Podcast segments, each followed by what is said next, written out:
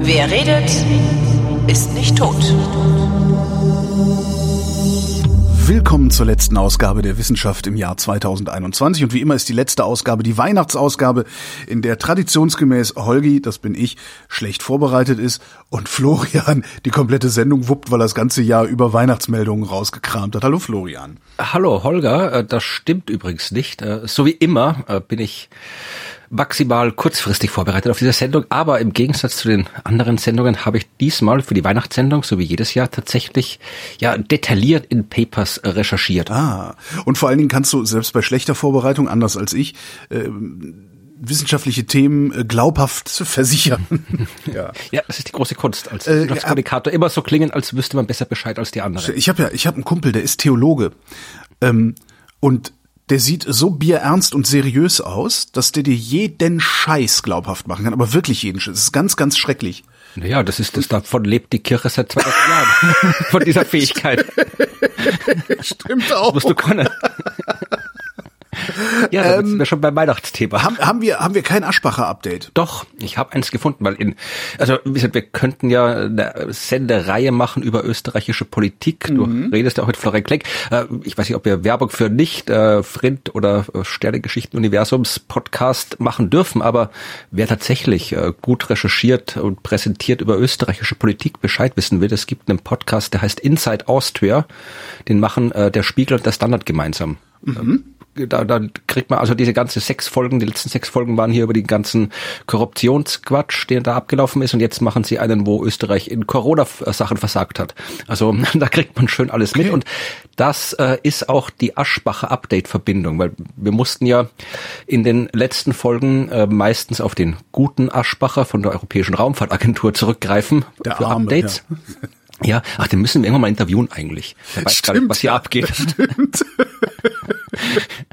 Ja, jedenfalls nein, aber auch die Hörerschaft aus Deutschland hat vielleicht mitbekommen, obwohl Österreich da keine Rolle spielt, dass wir einen überdurchschnittlich hohen Bundeskanzlerverbrauch haben in diesem Land. Mhm. Wir haben jetzt in diesem Jahr schon den 3. mittlerweile bekommen. Und das hat einiges geändert. Also da ist unser eins hier in Deutschland merkt sich mittlerweile auch gar nicht mehr die Namen dieser Menschen. Nee, braucht doch niemand. Also das ist ist auch nicht nötig. Also auch wenn sie länger sind, muss man sich eigentlich auch nicht merken die Namen von den Leuten.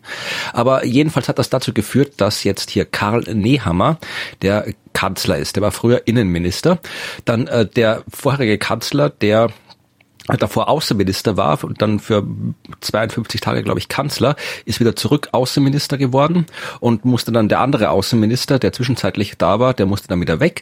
Dann ist noch der Finanzminister, auch so ein Kumpel von Kurz, der hat dann auch festgestellt, die haben ja alle festgestellt, dass sie jetzt Kinder haben und aufhören. Das war ja deren Schutzbehauptung. Also Kurz hat gesagt, weil sein Sohn geboren ist und jetzt zieht er sich zurück, und Blümel, der musste auf den zweiten Sohn, also der Finanzminister Blümel, musste auf den zweiten Sohn zurückgreifen, der gerade geboren wurde. Es hat 2 Kinder gebraucht anscheinend, um festzustellen, dass er zurücktreten will. Also ja, die ganzen Männer kommen nicht mit Kinder und Beruf klar. Keine Ahnung. Kaum kriegen sie ein Kind, können sie den Job schon nicht mehr wuppen. Aber ich frage mich, was da wirklich die Begründungen, aber gut, die werden sowieso wieder irgendwo auftauchen in einem anderen. Wie hieß das? Buberl? Weiß man nicht. Also vor Gericht, und dann werden wir sehen, wenn sie da mal aufgetaucht sind. Ja, jedenfalls ist dann der Finanzminister auch zurücktreten, braucht mir auch einen neuen, und dann so ist dann so eine gröbere Regierungsumbildung stattgefunden. Unser Bildungsminister Heinz Fassmann, der war früher mal Unirektor, der kam nicht so aus der Politik, war zwar auch da mit drin in dieser ganzen ÖVP-Partie, aber der hat dann anscheinend so gedacht, er ist mal irgendwie höflich und hat gesagt, okay, wenn da eh schon der Kanzler geht und ein neuer Kanzler kommt und so, dann sage ich halt, okay, wenn du einen neuen Minister haben willst, dann ich biete auch mal meinen Rücktritt an, du kannst ein neues Team zusammenstellen, und eigentlich dachte er nicht, dass er das angenommen wird, aber der ist jetzt auch weg, und da sind wir jetzt bei der Aschbacher Verbindung, ja, also das Aschbacher Update ist ein kurzes Tutorial oder eine kurze Einführung in die Politik von Österreich, weil wir haben zwar auch eine Verfassung und so weiter, aber ein Organ, das eigentlich fast alles Relevante in Österreich regelt, taucht in dieser Fassung gar nicht auf. Das ist nämlich so die Konferenz der Landeshauptleute. Also das, was bei euch die Ministerpräsidenten sind, heißt bei uns Landeshauptmann oder Landeshauptfrau. Also die Länderchefs, und die haben sehr, sehr viel Macht, und wir sind auch sehr föderal. Und ursprünglich, das war ja der große Coup von Sebastian Kurz, dass er sich die ÖVP so hingebaut hat, oder er macht den Job nur als ÖVP-Chef und neuer Kanzler, wenn er alle Macht kriegt. Weil früher lag die Macht in der ÖVP bei den Ländern, bei den Landeshauptleuten, bei den diversen Obleuten der Bünde, also Arbeiterbund und Bauernbund und was es da alles gibt, und Wirtschaftsbund. Und das waren die Macht gehabt. Und du kannst in der Partei eigentlich nichts werden, wenn du nicht irgendwie eine Verbindung zu einem Land oder zu einem Bund hast. Und Kurz hat das ausgehebelt, der hat sich dann seine eigene Partie überall in alle Posten gesetzt. Und sich das auch irgendwie zusichern lassen, dass er die Macht hat, und die Länder durften dann nichts mehr sagen. Und jetzt, kaum dass Kurz weg war, haben die Länder und die Bünde wieder voll zugeschlagen. Und das Problem, wo wir jetzt bei der Aschbacher sind, Christina Aschbacher war aus der Steiermark. Ja. Und nachdem Christina Aschbacher zurücktreten musste, hatte die Steiermark keine Ministerposten mehr. Deswegen musste da jemand aus der Steiermark wieder hin, weil sobald Kurz weg war, haben die Länder wieder gemerkt, dass sie wieder was zu sagen haben und dass sie wieder ihre Leute nach Wien schicken können in die Regierung. Und jetzt musste da jemand aus der Steiermark hin. Und dieser jemand, der jetzt die Nachfolge von Christina Aschbacher, also nicht die Nachfolge von Christina Aschbacher im Sinne von Steiermark und fachlich die Nachfolge des Bildungs- und Wissenschaftsministers angetreten hat, ist Martin Polaschek. Und das ist der erste Minister Österreichs, oder allgemein so viele Minister, also der erste Bundesminister, den ich tatsächlich persönlich kenne, mit dem ich schon Bier trinken war. Oho, das war natürlich schwierig, sich über ihn lustig zu machen, wenn er Scheiße baut, ne? Ja, er ist ein sehr netter Kerl. Also Martin Polaschek ist der Rektor der Universität Graz.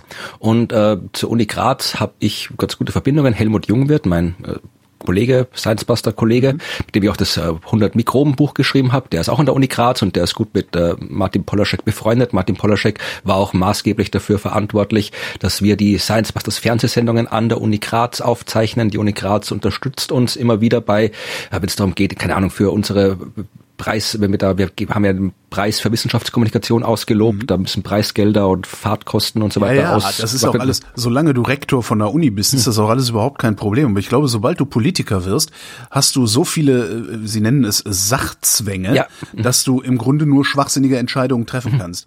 Ja, also das ist so meine Befürchtung dabei. Also ich weiß auch nicht, wir sind jetzt ja nicht irgendwie so Best Buddies, die jeden Abend irgendwie was trinken gehen. Ja, also so ist es auch nicht, aber es ist was auch nicht schlecht wäre, weil dann könntest du österreichische Politik endlich gestalten, wie es ja, aber das ist nicht der Fall. Aber wir kennen uns und was ich von ihm kenne, er ist ein netter Kerl und er ist auch sehr an Wissenschaftskommunikation interessiert, was nicht schlecht ist für jemanden in dieser Position. Jo. Die Frage ist, wie du gesagt hast, was ist davon dann in der Realität umsetzbar? Das weiß man nicht. Aber es ist auf jeden Fall, ich bin da gesessen an dem Tag, wo da zuerst hat's geheißen, Sebastian Kurz, tritt zurück. Dann hat's geheißen, okay, Karl Nehammer wird Kanzler. Dann hier der, dann plötzlich irgendwie so aufgeht, auch Fassmann ist jetzt weg, der Wissenschaftsminister. Dann hieß es jetzt die nächsten paar Stunden kommen dann die neuen Namen. Dann dachte ich, Martin Polaschek, dachte, komisch, der klingt wie der Typ, den ich kenne. Schauen, wer das ist. Und dann, weil ich nicht gedacht habe, dass der Minister wird. Das muss auch so eine, weiß ich, du hast 5 Minuten zu überlegen, Entscheidung gewesen sein, weil, das hat die Doktorarbeit von Christina Aschbacher hat jetzt also dazu geführt, dass jemand, der zumindest kein Trottel ist und ein Interesse an Wissenschaftskommunikation hat, im Ministerium sitzt. Ist ja schon mal nicht schlecht. Apropos, ich habe noch eine schöne Meldung, habe ich in meiner schlechten Vorbereitung gefunden. Es gibt die Möglichkeit, Muskelzuckungen zu messen, die nennt sich Elektromyographie. Und was das Elektromyogramm bei Lügnern ergeben hat, ist, dass man zuckt, wenn man lügt. Und zwar entweder mit der Wange oder mit der Augenbraue. Und zwar jeder, der lügt, zuckt entweder mit der Wange oder mit der Augenbraue. Und das lässt sich mit speziellen Kameras mit KI dahinter feststellen. Das heißt, komisch vor. Was? Kommt mir komisch vor, dass das so einfach nachzuweisen ist. Naja, sie haben, ne, ist halt Labor, ne, mach mal eine spezifische Lüge und dann gucken wir mal und messen mal und da war das dann nachweisbar. Die Forscherinnen und Forscher sagen selber, dass sie jetzt noch weit davon entfernt sind, dass du irgendwie bei der Einreise am Flughafen, wo du ja ganze Narrative von dir gibst sozusagen, dass du da dann auch der Lüge überführt werden kannst. Aber prinzipiell ist es möglich. Also es ist das erste Mal, dass sie nachgewiesen haben, ohne jetzt irgendwie so hier Hautwiderstandsmessung, Lügendetektor und so, dass sie nachgewiesen haben, dass Lügen in der Muskulatur messbar sind. Ja, ist halt wieder die Frage, ob man das denn trainieren kann oder irgendwie so nicht zu zucken. Man kann es zumindest mit dem bloßen Auge nicht erkennen. Also die Zuckungen sind so kurz, das sind also minimale Millisekunden, dass du es mit bloßem Auge nicht siehst. Aber immerhin hat diese KI 73% der Lügen erkannt. Ja, na mal gucken, was das Dystopisches nach sich ziehen wird. Das ist ja sowieso. Ja, kommen wir zu Weihnachten. Natürlich. Der Weihnachtsmann muss umziehen. Ja, der ist verhaftet worden, hast du gesehen? Nee. Was hat's angestellt? Ja, der hat irgendwie so einer von diesen scheiß Impfgegnern, hat sich als Weihnachtsmann verkleidet, um ohne Maske auf dem Weihnachtsmarkt rumlaufen zu können und war so blöd, ein Schild hochzuhalten, haben ihn die Bullen kassiert. Und auf Rechts-Twitter ist das jetzt der Beweis dafür, dass die Polizei selbst vor den Freuden der Kinder nicht Halt macht. Dabei war das halt einfach ein stinknormaler Schwurbler. Aber sehr lustiges Video, weil die Bullen nehmen halt einen Weihnachtsmann fest. Ja. Nee, also das mit dem Weihnachtsmann muss umziehen, das war meine Überschrift, die eigentlich in der Geschichte gar nicht vorkommt, aber ich fand die Geschichte schön, darum wollte ich sie irgendwie mit Weihnachten in Verbindung bringen. Es geht um den Polsprung. Ja, es geht um den Polsprung. Da haben wir vermutlich schon mal drüber gesprochen in diesen Podcasts, die wir gemacht haben im Laufe der Jahre. Schrecklich. Polsprung, schrecklich. Ja, ist okay. Nein, aber das Gute ist ja, dass die Menschheit dann heute lasse ich dich nicht aus. Ja. Das Gute ist, dass die Menschheit dadurch auf eine höhere Dimension und Schwingungsebene gehoben wird. Genau, das ist der Forschung, um die es geht natürlich nicht. Es ist eigentlich, glaube ich, gar nicht mal so aktuelle Forschung, aber im Standard, also der österreichischen Tageszeitung, die ich abonniert habe und dann deswegen auch täglich lese, gibt's immer einmal die Woche so ein beidseitigen Artikel über irgendein Wissenschaftsthema aus Österreich. Über den Polsprung, wäre eigentlich auch mal eine lustige Serie, Polsprung aktuell. Ja. Ist er schon gesprungen? Ja oder nein? Nein, aber diesmal war es eine, und die erscheint dann auch ein paar Wochen später meistens dann irgendwie auch online. Aber diesmal ging es um Wissenschaftlerinnen und Wissenschaftler aus Österreich, die im steirischen Vulkanland nach Spuren von Veränderungen im Erdmagnetfeld suchen, um zu verstehen, wie und was und warum Polsprung. Ja. Also vielleicht nochmal kurz, also der Weihnachtsmann kommt deswegen dazu, weil wenn wir vom Polsprung reden, meinen wir nicht, dass die Erde umkippt, ja, also dass sie sich einmal um 180 Grad dreht. Aber der Planet dreht sich einmal. Also das ist nicht das, was unter Polsprung gemeint ist, sondern... Keine Vorstellung, aber...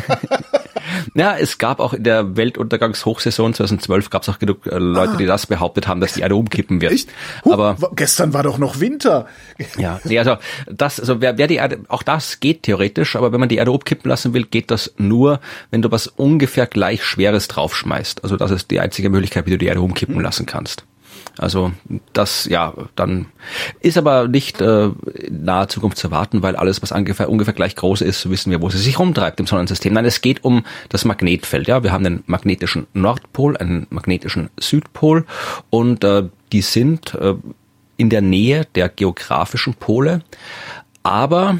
Das verändert sich ab und zu, das verändert sich langsam, das nennt sich die Wanderung des magnetischen Pols. Ja, also diese magnetischen Pole, die sind nicht ortsfest. Also ich kann jetzt nicht hingehen und sagen, da ist der Pol, der Magnetpol, sondern ich kann sagen, dann gilt es für ein paar Sekunden, aber zum Beispiel der arktische Magnetpol, also der in der nördlichen Hälfte, der liegt momentan irgendwo in Kanada rum und bewegt sich aber 90 Meter pro Tag. 90 Meter pro Tag Richtung Nord-Nordwest. Ja, also 30 Kilometer pro Jahr. Jedes Jahr ist der 30 Kilometer woanders. Gibt's das heißt auch, aber unsere Kompasse, wie ist denn der Plural von Kompass?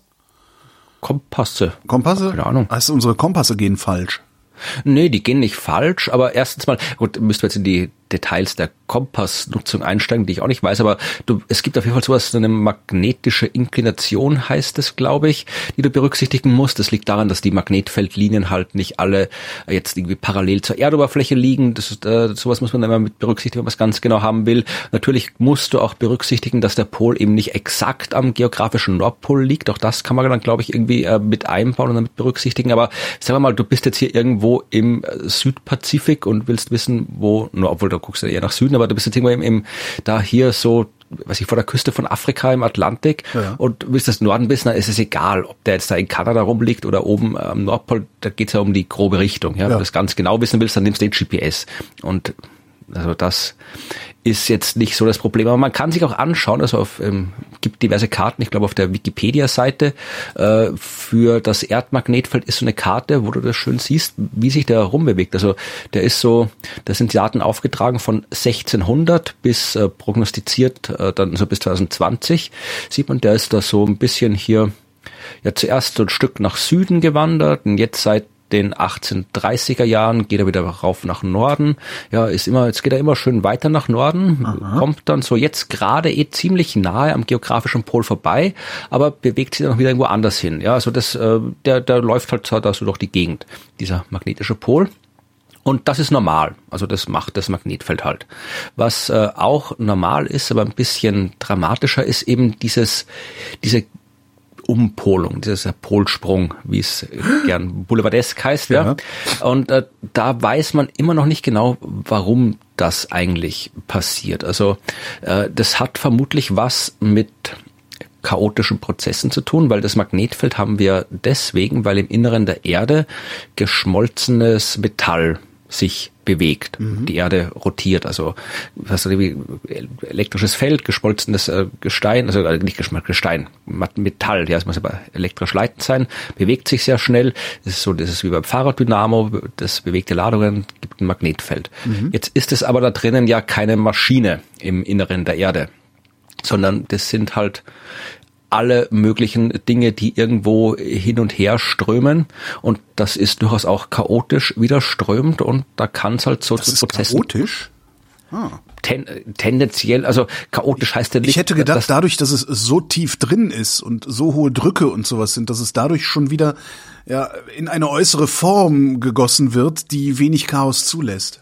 Ja und nein, also du darfst dir Chaos jetzt nicht vorstellen, dass da alles hier irgendwie so wie wild durcheinander wirbelt, so wie wenn du, keine Ahnung, mit dem Laufmeter im Bällebad bist oder sowas, ja. Aber es ist schon so, dass Plasma ist ja tendenziell chaotisch, weil du hast etwas, was elektrisch geladen ist, vereinfacht gesagt, und sich in einem Magnetfeld bewegt. Mhm. Und damit hast du eine bewegte elektrische Ladung, die ihr eigenes Magnetfeld erzeugt, auf das Magnetfeld, das draußen rum ist, reagiert, das wirkt zurück, diese Magnetfeldwirkung wirkt zurück auf die Bewegung. Das heißt, du hast hier Feedback-Prozesse, und das macht dann alles tendenziell chaotisch.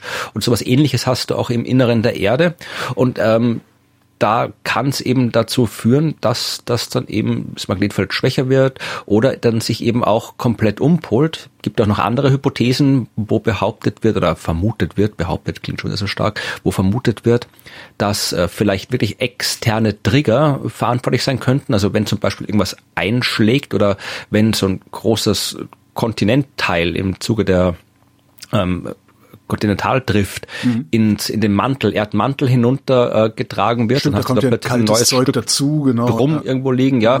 Also da gibt's jeder, oder wenn da irgendwie heißes Material plötzlich aufsteigt, ja, von der Kernmantelgrenze, da wenn da plötzlich so ein großes Lava-Dings-Blase nach oben steigt, also das Zeug im Inneren der Erde wird halt immer wieder mal gestört. Und selbst wenn es nicht gestört wird, ist es tendenziell chaotisch, und das kann dazu führen, dass sich eben das Magnetfeld der Erde umpolt. Also momentan haben wir ein Dipolfeld. Ja, momentan haben wir ein Dipolfeld, das heißt zwei Pole, also ein Nordpol und ein Südpol. Es gibt aber auch, so exakt, wir haben ja auch keinen Stabmagneten in der Erde drin stecken, auch wenn es gern mal so illustriert wird in Lehrbüchern, sondern das ist eben ein bisschen was komplexer. Das heißt, du hast da so vereinfacht gesagt überlagert auch Multipol-Zustände, ja, und die können dann dominant werden, wenn das Dipolfeld schwächer wird, und dann hast du halt vielleicht 4 oder 8 magnetische Pole, die irgendwie über die Erde verteilt sind. Da hast du eben nicht nur einen oben oder einen unten, sondern überall, kann in Berlin dann auch rumliegen, wenn es so kommt. Also und das führt halt dazu, dass das Magnetfeld weniger stark ist und so läuft dann ungefähr ein Polsprung ab. Also zuerst wird das Magnetfeld, das Dipolfeld schwächer, dann dominieren die Multipolzustände, dann polt sich das Magnetfeld, da baut sich das Magnetfeld andersrum gepolt wieder als Dipolfeld auf und die Multipole verlieren wieder an Stärke, vereinfacht gesagt. Also sowas kommt vor, ist oft genug vorgekommen. Das letzte Mal... Hm? Genau, ich wollte gerade fragen, haben wir dabei schon mal zugucken können oder wissen wir es nur aus archäologischer... Naja, oder? Zugucken ist, das ist so ein Prozess, dauert ein paar Jahrtausende von... ist jetzt so und ist jetzt andersrum. Also das ist... Das heißt, es wird auch noch sehr lange dauern, bis wir rausfinden, warum das passiert.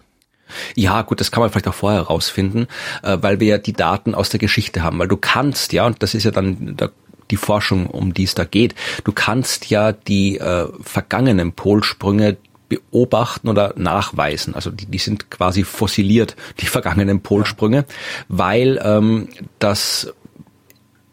Wenn du Material hast, also zum Beispiel Lava, die ist tendenziell flüssig und in diesem flüssigeren Lava ist metallisches Zeug drin, dann richtet sich das an den Magnetfeldlinien der Erde aus. Irgendwann wird die Lava aber fest und dann kann sie das nicht mehr weiter ausrichten und da bleibt so. Mhm. Und jetzt mit sehr viel Wissenschaft kann man das untersuchen. Das heißt, du kannst die alte Lava irgendwo ausbuddeln oder finden. Dann kannst du bestimmen, wie alt ist die Lava und dann kannst du, wie gesagt, es ist ja komplexe Wissenschaft. Du musst da vorher sehr viel genau rausfinden, wie liegt die Lava geografisch, wie ist sie orientiert, dann musst du irgendwie Labormagnetfelder anlegen, also sehr viel Wissenschaft steckt da drin, aber du kannst rausfinden, wie das Magnetfeld der Erde beschaffen war, als die Lava fest geworden ist. Und so das, weißt du halt dann, das dipolige Magnetfeld, aber vielleicht, also es ist ja, ne, vielleicht sind die Auslöser ja genau irgendwo in dieser Multipolarität zu finden, die sich irgendwo anreichert und dann überschwingt oder weiß der Geier, was da so passieren kann. Und kann man das dann auch in den historischen Daten und Messungen sehen? Nee. Also die Ursache, das meine ich, die Ursache. Du siehst halt einfach nur, wann jetzt hier das Magnetfeld so war und so war. Das ist übrigens, wenn du ein schönes Wort lernen willst, ein Chron. C-H-R-O-N. Das ist sowas wie ein Erdzeitalter nur für Magnetismus. Da gibt's diese Krone, ja, und weil wo halt dann mal das einmal so war, einmal dann wieder so war. Das sind die Krone und den letzten Polsprung, von dem wir wissen, ist die sogenannte, ich weiß jetzt gar nicht, wie man den Kerl ausspielt, das dürfte ein Franzose sein, Brunhes, auf jeden Fall die Brunhes-Matuyama-Umkehr. Vor 786.000 Jahren.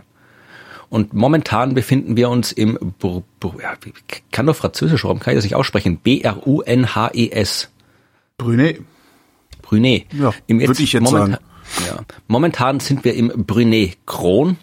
Das heißt, seit damals gibt's keinen uns bekannten Polsprung, sondern nur ein paar kurze geomagnetische Exkursionen. Das klingt wie sowas, was man auf der Uni macht, aber das ist halt, ja, wenn das Magnetfeld so mal kurz ein bisschen so also andeutet quasi, aber dann doch nicht. Also es wird halt ein bisschen schwächer, aber polt sich dann nicht komplett. Ich sehe gerade, man könnte das könnte man auch eigentlich dann irgendwie auch zur Zeitrechnung benutzen. Dann kämen wir endlich mal von diesem Christus weg.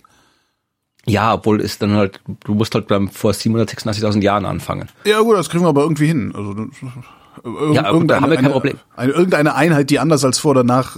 Ja, aber da brauchen wir nicht. Da haben wir das julianische Datum in der Astronomie schon lange. Das ist. Was ist das? Ach, das haben wir das auch schon mal erzählt. Julianisches Datum ist das, was die Astronomie sich ausgedacht hat, weil man da ja oft tatsächlich Zeitintervalle rechnen muss. Also du willst wissen hier, du hast eine Supernova, die am 17. Juli 1602 stattgefunden hat. Mhm. Und du willst wissen, wie viele Tage ist das bis heute? Jetzt rechne mal nach. Ich weiß nicht. Schalttag und Kalenderreformen und so weiter. Genau, ja. Ich meine, du kannst heute das natürlich programmieren, klar. Dann kriegst du das raus. Aber in der Astronomie habe ich gesagt, okay, wir machen den sogenannten julianischen Tag. Hat nichts mit Cäsar zu tun, sondern mit einem anderen Typen, der mir gerade nicht einfällt, warum der Namensgeber war. Aber das ist eigentlich ganz simpel. Der hat einen Tag, also Joseph Skaliger hat das, also ein Franzose war das, der hat das festgelegt oder erfunden ist das Datum. Der hat einfach einen Tag festgelegt und das ist der 1. Januar des Jahres 4713 vor Christus, 12 Uhr. gibt Gründe, warum das so ist. Ich weiß was dazu, aber muss man jetzt nicht, muss man sich im Detail machen. Mystische Gründe, die liegen weit in der Vergangenheit. Also da ist nichts passiert, aber es gibt einen Grund für dieses Datum. Also der 1. Januar 4713 vor Christus, 12 Uhr mittags. Das ist der Nullpunkt, da war 0. Und am Tag drauf, am 2. Januar 4713 vor Christus, 12 Uhr mittags, war Tag 1. Ja. Dann Tag 2 und dann Tag 3. Und seitdem geht es so weiter. Also das ist einfach eine fortlaufende Tageszählung. Und die Uhrzeit hängst du einfach dezimal hinten dran. Ja, also du kannst dann irgendwie Tag 7,5 haben. Das ist dann halt gerade zu Mitternacht, ja, weil die Tageszählung bei mittags anfängt, damit du die Nacht nicht den Tag wechseln musst für die Astronomie. Und das wird einfach weitergezählt. Und das ist halt enorm praktisch, weil du musst einfach, wenn ich einen Zeitpunkt, Zeitintervall haben will, einfach nur zwei Zahlen voneinander abziehen. Das heißt, wenn du die astronomische, das ist total super eigentlich. Ja, wenn du astronomische Diagramme anschaust, wo es Zeit reingeht, Lichtkurven oder sowas oder keine Ahnung, andere Sachen, wo es halt um die Zeitentwicklung von einem Phänomen geht, wirst du oft sehen, dass die Zeitachse eben mit julianischem Datum beschriftet ist. Ja, in der Wikipedia steht der Zeitpunkt Dienstag, 14. Dezember 2021, was heute ist. Dienstag, 14. Dezember 2021, 8:30 Uhr heißt im julianischen Datum 2.459.562,85421. Ja, genau. Und du kannst, es gibt auch ein modifiziertes julianisches Datum, wo du dann Tagesanfang ist jeweils um 12 Uhr, das kommt auch noch dazu. Habe ich gesagt, ja. Das ist, weil, damit du halt irgendwie die Nacht nicht neuen Tag hast, weil die astronomische Beobachtungen, wenn du eine Nacht lang komplett beobachtest, ist alles der gleiche julianische Tag, weil der Tag eben erst zu Mittag wechselt.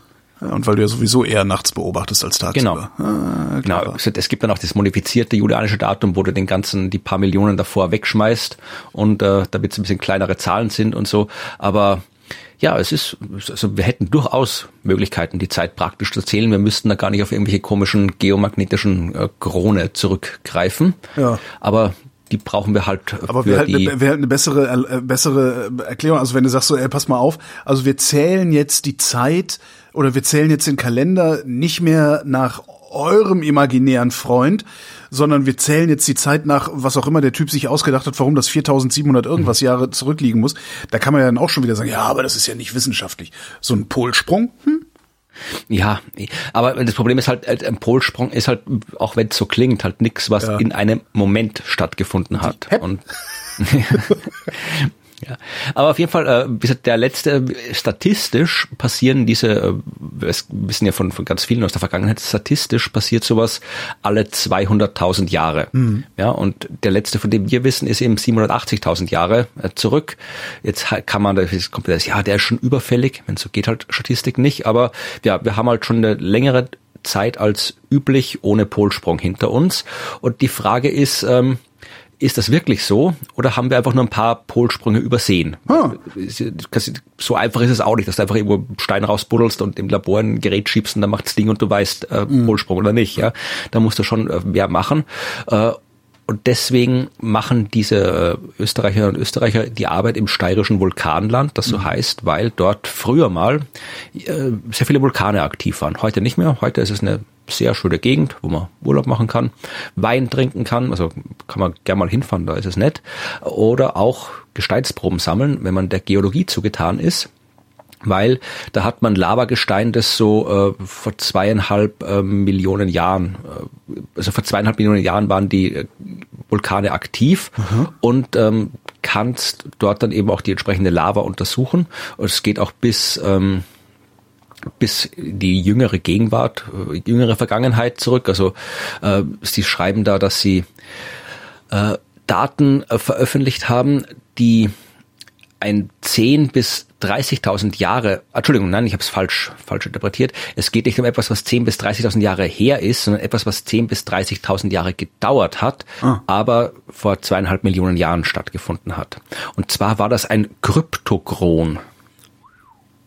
Das ist einfach eine Phase, wo man nicht weiß, war das jetzt ein Polsprung oder nicht. Geheimer Polsprung ist er. Genau. Und das probieren sie halt jetzt irgendwie, weil da halt die Daten nicht klar genug sind. Und die haben jetzt gerade gesagt, dass das, was sie da untersucht haben an Lavagestein, zeigt eben, dass es da einen Zwischenzustand gegeben hat. Es dürfte genauso die Zeit gewesen sein, wo wir halt zwischen den beiden Phasen, zwischen den beiden normalen Phasen sein. Das heißt, sie haben weder Magnetfeld gefunden, das so ausschaut wie jetzt, noch eins, das genau gegengleich ist, sondern halt irgendwie im Wesentlichen ja Magnetfeld dazwischen. Das heißt, das Gestein, das sie da ausgebuddelt haben, ist genau zu einer Zeit entstanden, als die Erde sich in so einem Zwischending befunden hat. Ja, also wie gesagt, kein abschließendes Ergebnis, aber... Was passiert eigentlich, wenn sich das Magnetfeld umkehrt? Funktionieren dann alle unsere... sterben. Nee, aber funktioniert dann all unsere Technik nicht mehr? Ist das überhaupt irgendwas, was wir im Alltag bemerken würden? Ja und nein. Also Zugvögel fliegen auf einmal in die andere Richtung. Ja, also wenn irgendwas dramatisch Apokalyptisches passieren würde, dann würde es uns nicht geben, weil Polsprünge, wie gesagt, alle paar 100.000 Jahre vorkommen und die Erde 4,5 Milliarden Jahre alt ist. Ja gut, aber die haben damals noch keine Smartphones gehabt, ne, beim letzten Mal.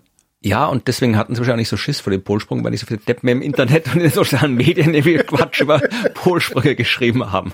Nee, aber was passiert ist, dass ja das Magnetfeld schwächer wird. Das ist prinzipiell nicht gut, weil das Magnetfeld ja durchaus eine relevante Rolle spielt, indem es uns vor kosmischer Strahlung schützt. Aber es ist dann eben, wie gesagt, nicht kein Magnetfeld da, sondern ein schwächeres Magnetfeld da. Und wir haben ja noch die Atmosphäre, die schützt uns auch noch und die geht ja nicht weg, nur weil das Magnetfeld sich umpolt. Die schützt uns auch vor der kosmischen Strahlung, aber man kann schon damit rechnen, dass vermutlich die Strahlenbelastung in der Phase dieser Umpolung stärker ist. Wie gesagt, für ein Massensterben reicht es wahrscheinlich nicht aus. Man hat immer wieder probiert, ob man Massensterbeereignisse in der Erdgeschichte mit Polsprüngen in Verbindung bringen kann. Also ich dachte, mit großen Magnetfeldern herbeiführen kann.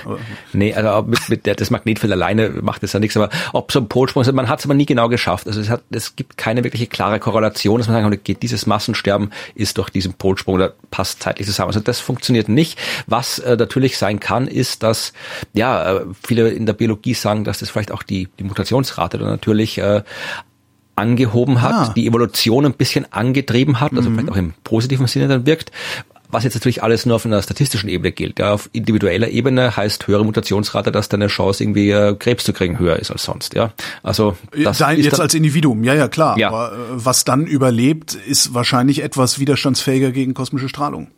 Zum Beispiel, ja, oder halt einfach anders. Also du hast einfach eine höhere Mutationsrate. Da kommt dann halt einfach irgendwie von all den Mutationen, die zufälligen sind, halt sehr viele entweder wurscht oder tödlich. Und nur ganz ein paar machen dir halt dann irgendwie was Sinnvolles im übertragenen Sinn. Und je mehr Mutationen du hast, solange es nicht jetzt irgendwie komplett außer Ruder läuft, desto größer ist die Chance, dass dann halt auch positive Mutationen rauskommen dabei, weil die Chance halt relativ klein ist. Guckst du dir eigentlich immer noch Weltuntergänge an oder ist im Moment eher so publizistische Flaute, was das angeht, weil die alle jetzt ihre Corona-Spinnereien gefunden haben? Nicht so wirklich. Ich habe es ja damals auch nicht aus einem inneren Bedürfnis gemacht, sondern weil es halt medial enorm dominierendes Thema war, weil wir alle mit diesen ausgehen von diesem Roland-Emmerich-Film. 2012. Alle, 10 Jahre her übrigens. 10 Jahre Weltuntergang. Ja. Und dann alle Menschen halt, vor allem alle Medien halt so drauf angesprungen sind, dass es selbst die Öffentlich-Rechtlichen, das hat mir am meisten, was die da gab's ja am 21.12.22 gab's ja irgendwie auf ZDF noch eine Spezialshow mit Harald Lesch live den ganzen Abend lang und so ein Quatsch. Also das war wirklich so das, und ich habe das vor allem halt deswegen mich damit so beschäftigt, weil das halt einer der Weltuntergangskomplexe, kann man fast sagen, das hat ja damals so alle Verschwörungstheorien und Weltuntergangskatastrophentheorien in sich aufgenommen, weil das halt alles mit Astronomie zu tun gehabt hat, die vielen Sachen, und man da halt auch viel erstens astronomischen Quatsch richtigstellen und viel echte Astronomie verbreiten konnte. Und wie gesagt, ich habe mich vorgehabt, mich damit zu beschäftigen. Ich habe eigentlich nur, wie damals der Trailer für diesen Emmerich-Film rauskam, 2010 war das, glaube ich, habe ich den verlinkt bei mir im Blog und geschrieben, ja, guck dir das an, so ein Quatsch, ich bin schon gespannt, was da kommt in 2 Jahren. Ja. Und das waren ein paar Sätze und das ist dann tatsächlich, das war einer der meist aufgerufenen, meist kommentierten Artikel, die ich hatte. Da waren irgendwie 1000 Kommentare drunter nach kurzer Zeit,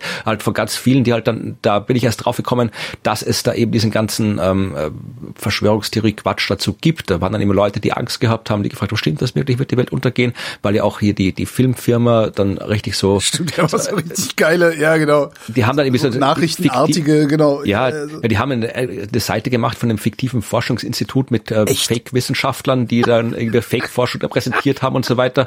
Also das war schon sehr verunsichert gemacht, das Ganze. Und dann habe ich gedacht, okay, es ist eigentlich sehr deprimierend. Anscheinend gibt es viele Menschen, die das beschäftigt und dann suchen die im Internet und dann finden die nur diese 5 Zeilen mit dem depperten Trailer von mir. Dann schreibe ich mal einen größeren Artikel, dann habe ich einen größeren Artikel geschrieben, habe ich gemerkt, okay, da waren dann ein paar mehrere tausend Kommentare drunter. Und dann habe ich gedacht, okay, das reicht, muss ich noch einen zweiten schreiben und dann habe ich noch einen zweiten geschrieben, war das Gleiche. Dann habe ich gedacht, okay, gut, ich glaube, ich muss eine Serie machen. Ich muss da wirklich jede einzelne Unterkatastrophe ansprechen, der Synchronisationsstrahl aus dem Zentrum der Milchstraße, stimmt, das Umkippen der Erdachse, die Durchquerung der Ebene der Milchstraße, die ganzen Planetenaufreihung, genau, Planetenreihe und Planet X und den ganzen und Nibiru und diesen ganzen Unsinn, was da alles war. Und dann habe ich wirklich, ich weiß gar nicht, ob es das noch gibt, 2012 faq.de, glaube ich, habe ich mir mal angelegt und habe da alle mal gucken, ob das schon noch online ist oder nicht. faq.de, Frequently Asked. Ach, das gibt's tatsächlich noch. Oh, schau an. Da habe ich alles, also da habe ich so eine FAQ gemacht. Das sind, oh Gott, sind das viele Links und Artikel. Meine Güte, so viel Arbeit für so einen Quatsch. Ja. Habe ich da alles aufgelistet und gemacht. Und natürlich, ja, wenn du dann dich damit beschäftigst, ich war halt von den ausgebildeten Wissenschaftlern in der Astronomie. Also ich war im deutschsprachigen Raum fast der einzige Astronom, der sich aktiv dazu geäußert hat. Es haben sich ganz viele andere auch geäußert, aber halt, wenn sie gefragt wurden. Ich war einer der wenigen, der von sich aus im Blog da reingeschrieben hat. Damals waren Blogs noch deutlich populärer als heute. Das heißt, ich bin dann halt da so reingeraten, dass ich da irgendwie dann auch in den Medien so viel präsent war, aber Bedürfnis war es mir nicht, mich mit dem Thema zu beschäftigen. Also mein Ansatz war immer eher, klar, wenn grober Unsinn irgendwo behauptet wird, dann kann man dem widersprechen, aber es ist halt ein Unterschied, ob irgendwer auf Facebook das schreibt oder ob es irgendwie eine Zeitung schreibt. Ja, also ich habe immer noch meine Serie schlechte Schlagzeilen, wo ich dann Sachen aufgreife, die halt in doch halbwegs... Aber es hat jetzt kein seriöses Medium über den Weltuntergang 2012 berichtet, als würde er tatsächlich stattfinden, oder? Doch, da gab es einiges. Also es kommt davon natürlich auf deine Definition von seriösem Medium drauf an. Naja, aber also Boulevardblätter rechne ich da schon mal nicht rein. Nein, aber es waren zum Beispiel ganz viele, also etwas, was eigentlich kaum irgendwo korrekt war. Es war der Maya-Kalender endet. Das hast du überall gehört. Das hast du auf ZDF und so weiter. Und da fängt schon mal an. Also das ist Quatsch, ja. Aber da hat schon angefangen, dann natürlich haben sie gesagt, ja, und dann gibt's die Vorhersagen von dies und die Vorhersagen von das. Und die Maya haben dann einen Weltuntergang gesehen, was auch nicht stimmt. Und Nostradamus hat ja auch schon Hitler vorhergesagt. Ja. Und aber wenn du halt mal schon wenn die seriösen Medien diesen einen Quatsch quasi verbreiten und dann nutzt es auch nicht mehr so viel, wenn sie den anderen Quatsch dann entweder nicht verbreiten oder sagen, dass es Quatsch ist, weil ja, dann kann man sagen, okay, ja, der ZDF sagt das ja auch, dass der Maya-Kalender endet, dann wird auch das Stimme, was in der Bild steht, dass wir alle sterben werden. Ja, also insofern... Ja, entweder hast du einen Maßstab, Sinn von Unsinn zu unterscheiden oder du hast den halt nicht. Ne? Ja. Also ja, ich glaube, das ist nicht wirklich besser geworden. Es gibt halt nur gerade nicht so ein Ereignis, worüber sich in einer solchen Weise das war wirklich singulär damals. Also Weltuntergangsquatsch gibt's immer, ja, und auch den Asteroidenquatsch gibt's immer, aber der hält sich halt dort auf, wo er sich auch vor 2012 aufgehalten hat, halt irgendwo in den dunklen Ecken des Internet und da stoßen halt die üblichen Leute drauf oder manchmal aus Versehen, aber das hat jetzt keine große mediale Wirkung. Das mit 2012 das Problem dürfte aber sein, dass in den Redaktionen immer noch genug Leute sitzen, die empfänglich für Unsinn sind. Ja, gut, das ist was anderes. Aber man das 2012, dass es so groß geworden ist, das war ja wirklich, ich behaupte, das war wirklich durch diesen Hollywood-Film, weil halt da das so populär geworden ist und dann, ja, wenn halt mal eine Geschichte läuft, dann springen alle anderen drauf an. Und der Maya-Kalender, also eher noch der Maya-Kalender, also das war so ein Unglück, wie nennt man das denn, unglücklicher Zusammenprall. Also der Maya-Kalender, das kenne ich noch aus den 1980er Jahren, da war das schon ein Thema.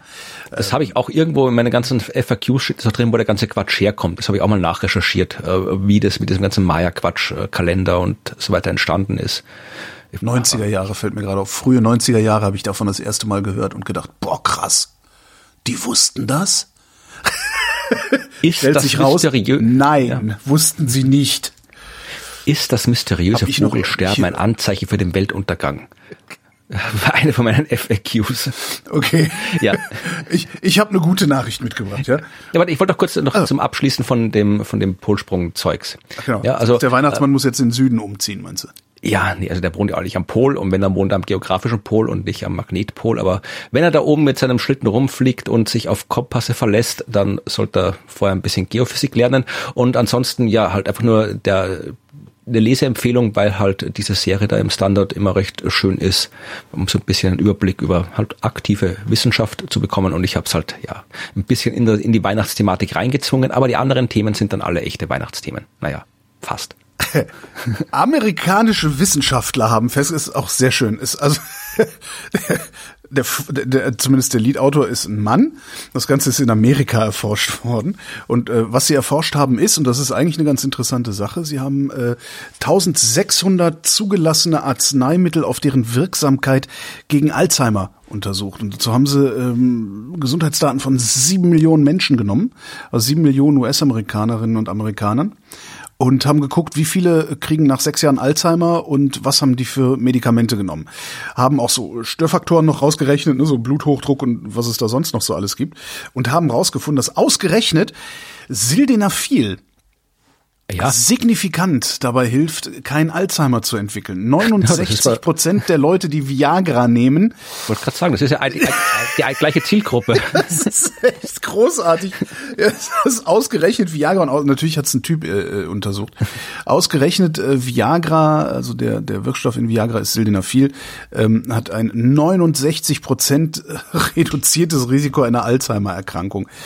Sie sehen im Moment nur, dass es diesen Zusammenhang gibt. Sie haben sich noch nicht getraut zu sagen, Viagra macht Alzheimer weg oder Viagra verzögert Alzheimer oder sowas. Aber es ist zumindest interessant, dass es diesen Zusammenhang irgendwo gibt. Ja, ich bin kein Pharmakologe, aber was mich da interessiert ist, kannst du diese Wirkung für Alzheimer kriegen, ohne die Viagra-Wirkung zu kriegen? Weil sonst ist ja auch doof. Also man will ja nicht ständig über irgendwie hier gerade. Ich weiß ja nicht, ob du schon mal Viagra genommen hast, aber die Kopfschmerzen, die zumindest ich von diesem Scheißzeug kriege, also die lassen mich eher annehmen, dass man davon Alzheimer bekommt, als andersrum, ehrlich gesagt. Ja, nee, aber wenn es ist, dass das... Ja, klar. Die Frage ist halt, in was für einer Dosierung, warum haben diese Leute überhaupt Sildenafil genommen? Weil das ist ja eigentlich gar nicht, das ist ja nicht nur ein Potenzmittel, das ist ja eigentlich gegen Lungenüberdruck und noch irgendwas gewesen. Zu wenig Kopfschmerzen. Zu wenig Kopfschmerzen, genau. Was war denn das? Lungenüberdruck und... War es nicht was mit Herz? Irgendwas mit Herz auch, ne? Irgendwas mit Herz und mit Lunge. Und hier, Lungenhochdruck, also nee, vor allem gegen Impotenz und Lungenhochdruck soll es helfen, steht hier. Ja, aber ich denke mal, da hast du das gleiche Problem hier oder die gleiche Geschichte auch bei diesem Ivermectin, wo jetzt hier die ganzen Idioten erzählen, dass halt irgendwie... Noch besser war bei Ivermectin, war ja noch besser die Reiterinnen- und Reiterbubble auf Twitter, die dann gesagt haben, scheiße, ich muss jetzt mal einen Vorrat davon anlegen, bevor die das alle wegsaufen, die Idioten, weil mein Pferd braucht das. Das ist großartig. Ja, aber das ist auch bevor ich jetzt hier wieder Fake News verbreite, möge das die Hörerschaft bitte entsprechend skeptisch aufnehmen. Soweit ich weiß, gab es ja eine Studie, die wirklich gezeigt hat, okay, du kannst mit Ivermectin was gegen Corona machen, ja, aber halt in einer Dosierung. Eis, ne?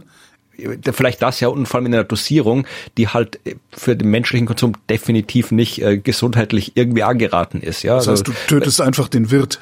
Ja, sie wird nicht, aber ich kann den Virus auch erschießen, wenn ich will. Ja? Wenn ich ihn treffe, ist er auch tot, aber deswegen sind Pistolen jetzt keine Kur gegen Corona. Genauso ist halt Ivermectin, auch wenn es diese Studien vielleicht gibt oder nicht, weiß ich jetzt nicht genau, die halt zeigen, dass du mit Ivermectin den Virus tot kriegst, dann brauchst du vielleicht trotzdem eine Dosis, die halt dann nicht gesund ist für Menschen. Also dann bringt es da auch nicht das Medikament drum. Meine Frage, ob man da jetzt einfach nur gesagt hat, okay, das Viagra oder Sildenafil macht da was bei Alzheimer, oder macht es das auch in einer Art und Weise und Dosis, die einsetzbar ist? Ja, das ist die Frage, die kann ich jetzt nicht beantworten. Es gibt ein Paper dazu, da könnte man mal reingucken dann irgendwie. Ja. Gut, kommen wir zu etwas Weihnachtlichem, nämlich Geschenke. Ja, hast du schon alle Geschenke gekauft? Fragst du doch diese Zeit über, oder? Schon seit Monaten, das ist ja das Schöne. Also ich habe ja eine Geschenkestrategie, die mich immer schon sehr lange vor Weihnachten sehr entspannt sein lässt. Ja. Habe ich normalerweise auch, aber die ganzen diversen Konsumeinschränkungen in den letzten Jahren haben das ein bisschen durcheinander gebracht, meine Geschenkstrategie, dass ich eben ein Geschenk dann kaufe, wenn ich es sehe und denke mir, ach, das wäre ein cooles Geschenk. Aber ja, in dem Fall geht es um China und um TikTok.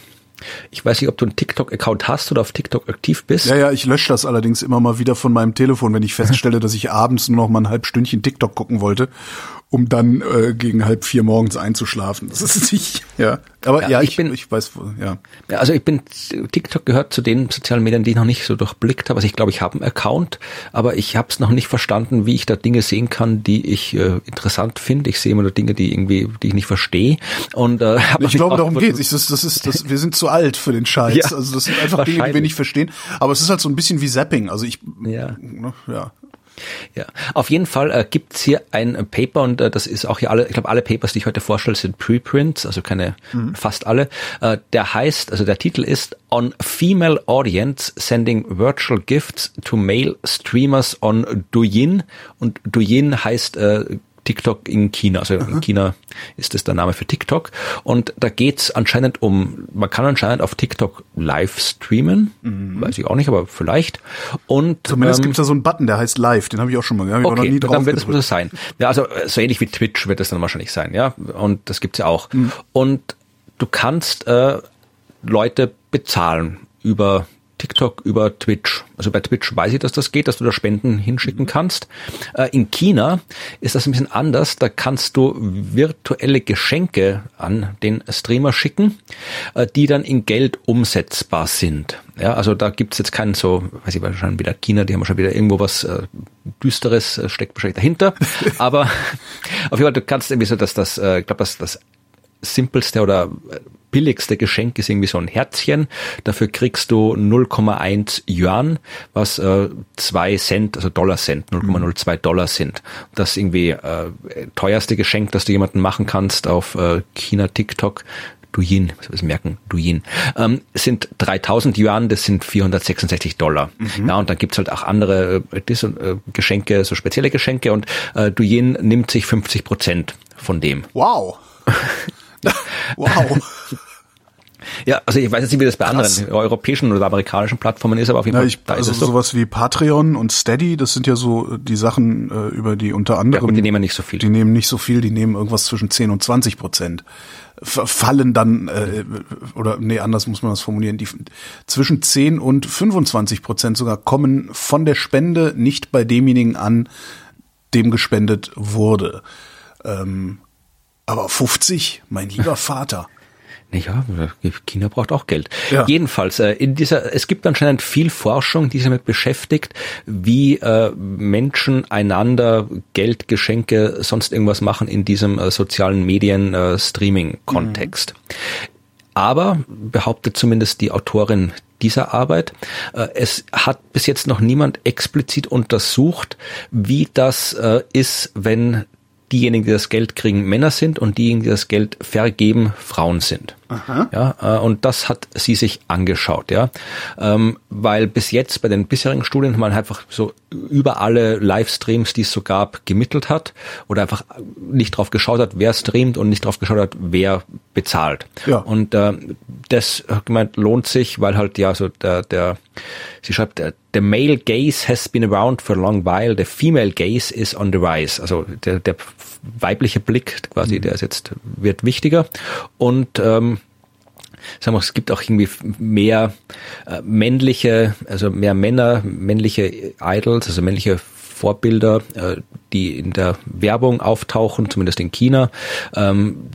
Das auch sehr, wenn ein weibliches Publikum bei einem jungen Mann beim Streamen zuschaut, dann ist das auch eine Umkehr der üblichen Gender Relationship, die da ist. Also insofern, es gibt verschiedene Gründe, warum man sich das anschauen will. Vor allem, weil, das schreibt sie auch, weil es anscheinend in China mittlerweile eine große relevante Anzahl an Frauen gibt, die tatsächlich auch erstens das Wollen und zweitens auch tun, nämlich Geld für Männer auszugeben, also an Männer zu spenden, die oder zu verschenken, die live streamen.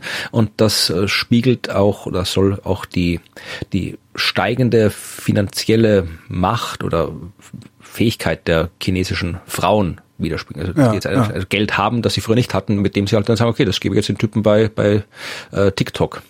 Und insofern, das waren die Gründe, warum sie jetzt untersucht hat, wie das genau ist. Und ich habe dann, ich habe ja von diesem, weder von TikTok noch von der chinesischen Version eine Ahnung gehabt. Anscheinend gibt's das. Und du kannst da einfach so irgendwo auf den Knopf drücken und dann kriegt der dieses Geschenk. Gut. Ja. Aber da gibt's auch sowas, so eine Art, du kannst dich mit einem anderen TikToker zusammenschalten und dann ist das eine Art Battle, ja. Also ich weiß nicht, was du da machst, wenn du mit dem zusammengeschaltet bist, aber keine Ahnung, so wie wir zwei quatschen vielleicht oder so. Und dann könnte, also wenn das jetzt wir wären. Wer kriegt mehr Herzchen? Dann wird das Publikum, da hast du quasi die beiden Publikume werden auch zusammengeschaltet. Wer kriegt mehr Herzchen? Und danach, muss derjenige mit den wenigen Geschenken bekommt Strafen. Ja, also da muss dann irgendwie, keine Ahnung, irgendwelche bescheuerten Effekte über sich drüber legen oder irgendwie 30 Push-Ups machen. Steht in dem Paper drinnen. Das ist so, das könnten wir auch mal einführen hier bei unserem Podcast. Das ist so eine interessante, es ist so eine ganz komische Brot- und Spiele. Ja. Ein bisschen komisch, finde ich das. Ja, also ich hätte es nur aufgelistet, die Autorin, man kann dann eben einfach Leuten Geschenke machen, wenn man dem Geschenk machen will, oder eben auch, wenn man eben den anderen quasi in so einer Situation bestrafen will, und einfach dazu bringen will, dass das einfach, der muss halt dann was machen. Ja, eigentlich ist es das, was das Fernsehen mit Big Brother macht, nur eine Erweiterung dessen, ne? Mhm. Weil bei Big Brother und diesem Dschungelcamp und so, da musst du dich halt erniedrigen. Mhm. Und wenn du dich ordentlich erniedrigt hast, wirst du nicht rausgeschmissen, weil der Unterhaltungswert so groß ist. Was ja so ähnlich ist. Nur da sagst du halt, ja gut, wer sich besser erniedrigt hat oder die besseren Witze erzählt hat, aber wahrscheinlich funktioniert Erniedrigung besser. Wer sich besser erniedrigt hat, kriegt mehr Kohle und der andere muss sich dann dafür nochmal zusätzlich erniedrigen. Eigentlich eine interessante, ich fand diese Einleitung von diesem Paper sehr interessant. Weil ich halt mit dieser Szene und vor allem mit der chinesischen Szene noch nie was am Hut hatte. Leider ist die Forschung dahinter ist dann jetzt nicht mehr ganz so beeindruckend. Oder vielleicht ist sie das. Ich bin ja auch, keine Ahnung, auf diesem Gebiet auch überhaupt kein Experte. Also es ging halt um die Fragen zu beantworten, diese Forschungsfragen, die sie da gehabt haben. Unter anderem eben, warum vergeben die Frauen was sind die Motivation der Frauen, Geschenke zu machen? Das war eine der 3 Forschungsfragen. Und? Da kommen wir noch dazu, aber um das zu machen, haben sie so Interviews gemacht, die haben sich quasi Leute rausgesucht und die halt einfach gefragt. Allerdings waren das dann nur 6 Leute, mit denen sie gesprochen haben, was vermutlich zu wenig ist, aber zumindest mal ein paar Antworten bekommen. Und ich weiß jetzt, ich bin zu wenig in dieser Art der Forschung drin, um sagen zu können, ob das jetzt einfach nur etwas ist, so schon das offensichtliche erforschen oder ob es interessant ist. Also, aber das ist jetzt wieder was für uns relevant ist, weil am Anfang war die Frage, warum, was mögen Sie am meisten an Ihrem favorisierten Streamer? Mhm. Und zwar die meisten haben gesagt, also die 5 von 6, glaube ich, wegen der netten Stimme. Ja, also das heißt, da können wir auch noch irgendwo vielleicht mitmachen und kriegen dann virtuelle chinesische Herzchen. Allerdings haben die zweithäufigste Antwort war, dass sie dem folgen, weil er singen kann. Weil ich kann nicht singen. Ich auch weiß nicht, wie es mit dir ausschaut. Nee. Ja, dann haben wir da vielleicht keine Chance. Haare haben wir auch keine mehr. Ja, stimmt. Ich weiß nicht, ob also dann ansonsten ist halt ehrlich das, was ich als offensichtlich finde. Ja, also zusammengefasst sagt sie hier, dass das weibliche Publikum halt einem bestimmten Streamer folgt, eben weil der so ist, wie er ist, aber auch, weil sie halt gerne mit dem anderen Rest des Publikums interagieren. Sie suchen halt Gesellschaft, wenn sie diesen Livestream anschauen und irgendwann wird das Schauen des Livestreams zu einer Gewohnheit. Mhm. Also das hätten wir jetzt so forschungsmäßig nicht vom Hocker gerissen. Das mit der Gewohnheit finde ich trotzdem interessant, weil es ja so, dass das Angebot einfach so riesig ist. Aber ich meine, du gehst ja auch immer zum gleichen Supermarkt, obwohl es ganz viele gibt. Ja, aber der ist halt der ist um die Ecke und dann einen neuen Streamer zu finden, der mir ähnlich gut gefällt, ist auch Aufwand, den scheue ich auch, ja, stimmt. Ja. Also was ich auch interessant fand, jetzt ging es um diese eine Frage, warum geben die diese Geschenke her? Mhm.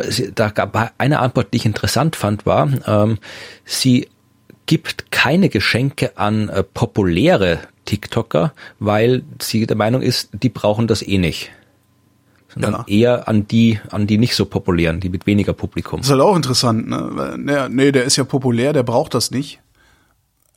Führt dann ja dazu, dass er von niemandem was kriegt und darum vielleicht populär, aber pleite ist. Ja, obwohl vielleicht, eventuell ist da auch dann nochmal Werbung und sowas mit drin, ne? Also das TikTok weiß ich gar nicht, das ist ja auch ein Werbenetzwerk gleichzeitig. Ja, ist halt China, weiß ich nicht, wie es da läuft, aber... Ja, aber das fand ich schon interessant, dass irgendwie, ich habe schon die ganze Zeit, seit ich das irgendwie gelesen habe, darüber nachgedacht, ob ich dem zustimme oder nicht, weil einerseits schon mein Sternengeschichten-Podcast ist sehr populär, ja, aber da geben mir Leute kein Geld, weil ich auch nicht danach frage, dass sie mir Geld geben sollen, die meiste Zeit über. Aber mach's doch mal, ich meine, es ist Arbeit und du lebst davon. Es gibt mittlerweile hier Patreon und PayPal und Steady-Accounts und die Sternengeschichten und da kommt auch Leute Geld rein mittlerweile, aber es passt einfach vom Format nicht rein. Also ich kann nicht so, in Sternegeschichten kann ich nicht einfach danach noch irgendwie ein bisschen rumquatschen und irgendwie hier Spendenaufrufe machen. Das wird das Format sprengen. Also dann wird die Sternegeschichten nicht mehr so klingen, wie sie klingen. Das ist doch einfach ein Satz im Abspann. Nee, aber die sind gerade so, die sind gerade deswegen so, wie sie sind, weil da eben abgesehen vom Inhalt nichts ist. Da ist nichts, was irgendwie mit der Zeit zu tun hat. Mhm. Du kannst dir die Folge in 10 Jahren noch genauso anhören wie vor 10 Jahren. Ah, verstehe. Und wenn du dann sagst, wäre schön, wenn ihr mir was in den Hut werft, der Hut steht auf florian-freistetter.de, kann es halt sein, dass der Link nächstes Jahr weg ist. Ja, okay, das nicht. Nee, das ist nicht das Problem, sondern eher so, dass es einfach, es haut dich auch aus dem Flow raus. Also es fängt damit an, dass ich was über Astronomie erzähle und es hört auf damit, dass ich was über Astronomie erzähle. Da ist kein Meter, da ist kein Nix dabei. Kein Trenner, kein Jingle. Ja, und das ist halt ganz anderes Genre. Das würde dann nicht mehr, ich könnte auch keine Werbung da drin schalten, ja, also, ja, aber wie gesagt, also ich habe jetzt prinzipiell, ich persönlich hätte jetzt, ich überlege gerade, ob ich eher Leuten Geld geben würde, die nicht populär sind oder denen, die populär sind, weil eigentlich würde denen Geld geben, von denen ich weiß, dass ein Teil der Arbeit durch Spenden finanziert wird. Also wenn da jetzt jemand alle 5 Minuten einen Werbespot hat, dann kriegt er kein Geld von mir. Ja. Aber ansonsten würde ich das, glaube ich, eher davon abhängig machen, ob es mir gefällt und ob es mir was gibt oder nicht. Eben, ja, das ist so mache ich das halt auch. Also ich mache keinen Unterschied, ob jemand populär ist oder nicht populär. Ich werfe halt da Geld hin, wo ich sage, okay, das hat mir was gegeben. Also da hatte ich was von, sei es Spaß, Ärger, Information, irgendwas. Also das hat mir was gegeben, dafür gebe ich jetzt was. Und da ist mir dann eigentlich auch egal, ob jemand populär ist oder nicht populär. Wo es mir dann nicht mehr egal ist, wenn das so richtige Dickschiffe sind. Weißt du, die was weiß ich, so Podcast von und mit Klaas Häufer Umlauf zum Beispiel. Gut, ja. Die, da gehe ich davon aus, dass die eine Gage kriegen und alles, ja. Genau, da gehe ich davon aus, dass es ein Honorar gibt. Da gehe ich davon aus, und dann hast du halt auch irgendwie noch 2 oder 3 Mal Werbung in diesen Sendungen. Da gehe ich davon aus, dass das auch so gut bezahlt ist, diese Werbung, dass sie nicht noch auf irgendwie die 2, 3, 5 Euro angewiesen sind, die ich da in den Hut werfe. Das mache ich dann schon. Bei mir ist der Unterschied, ist das ganz witzig, und zwar schon sehr, sehr lange. Ich unterscheide zwischen Institutionen und Personen. Wenn ich das Gefühl habe, da tritt eine Institution auf, ne, so ein Radiosender, der macht jetzt einen Podcast und wirbt trotzdem um Crowdfunding, da tue ich mich total schwer mit, wenn es eine Institution ist.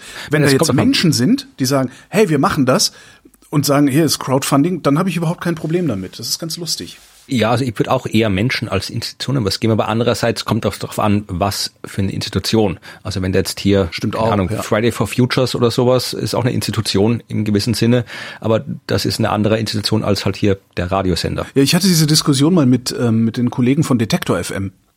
Damals gab's noch Flutter, dieses ich habe deinen Podcast gehört und automatisch setzt sich ein Zähler hoch und du kriegst 10 Cent oder sowas. Das war ja eigentlich ein ganz gutes System. Und da war nämlich der Witz, dass ich persönlich höhere Einnahmen, also das waren ja keine Summen damals, aber trotzdem hatte ich persönlich höhere Einnahmen über Flutter, als Detektor FM das hatte. Und das führe ich halt tatsächlich darauf zurück, dass die ausgesehen haben wie eine fertige Firma, und eine Firma, die funktioniert ja schon, da müssen wir ja nichts in den Hut werfen, damit es morgen auch noch funktioniert. Stimmt, ja. Das ist, ja. Aber auch das wäre jetzt, da wäre dann jetzt auch nochmal ein grundsätzlicher Mentalitätsunterschied zwischen China und Deutschland oder China und Westeuropa abzufragen. Ne? Ja, da habe ich ein Zitat aus dem Artikel. Es gibt anscheinend ein Wort dafür in China für das Anschauen von Livestreams, ohne dass man dafür Geschenke verschickt. Und dieses Wort heißt Baipiao, vermutlich spricht man es komplett anders aus, aber man schreibt B-A-I-P-I-A-O, aber man schreibt es auch nicht so, die haben andere Schriftzeichen. Aber das bedeutet so stinkender, mieser Geizkragen. Nein, das bedeutet wörtlich eine Prostituierte besuchen, ohne zu bezahlen. Großer Gott!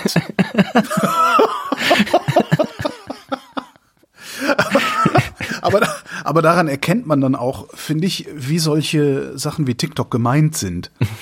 Ja, das stand auch drin, dass das halt irgendwie unter anderem auch beinhaltet, dass man einerseits die zuschauen, so in einem freier Kontext gestellt werden und die das machen halt in einem Prostitutionskontext. Was sagt das über uns? Was sagt das über uns?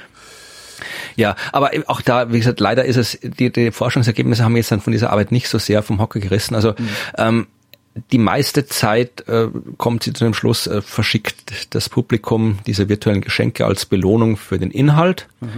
Mhm. Viele schicken es auch einfach aus Fantum, und sie erwarten sich nichts vom Streamer zurück, als dass sie verbal appreciation, also Danke halt. Ja.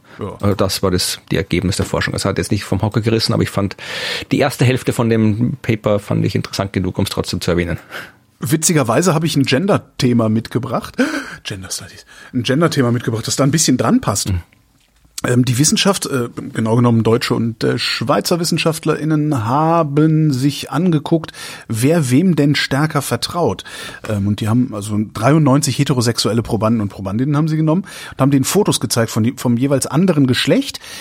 Und zwar Fotos von Männern und Frauen, die attraktiv sind und unterschiedliche Bedrohungsgrade aufweisen. Ich habe leider was ist sehr attraktiv und sehr bedrohlich, mit der James Bond genommen, oder? Keine Ahnung. Ich habe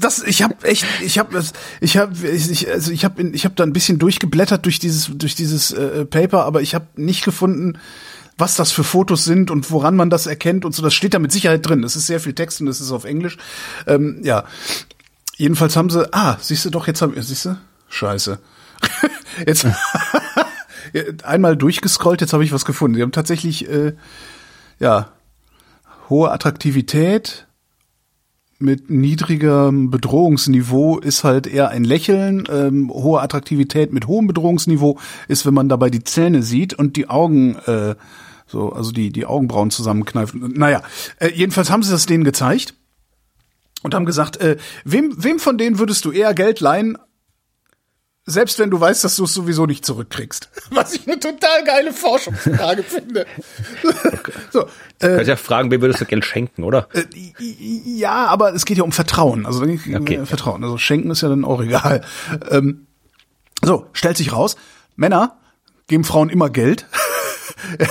Also Hauptsache attraktiv. Attraktive Frauen kriegen von Männern immer Geld. Attraktive Männer kriegen von Frauen nur dann Geld, wenn sie nicht bedrohlich aussehen. Okay. Ganz interessant. Ja. Das heißt, Mädels, macht euch hübsch. Ja? Wir sind so doof, wir zahlen dann. Und Jungs, versucht mal mit Lächeln. Ja, oder? Ja, schaut, dass ihr nicht in die Situation kommt, Geld leihen zu müssen. Aber das kann man sich nicht mal aussuchen. Eben. Ja. Ja, ich habe hier eine sehr, sehr, sehr seltsame Weihnachtsarbeit von aus Kanada für die Freunde der theoretischen Physik.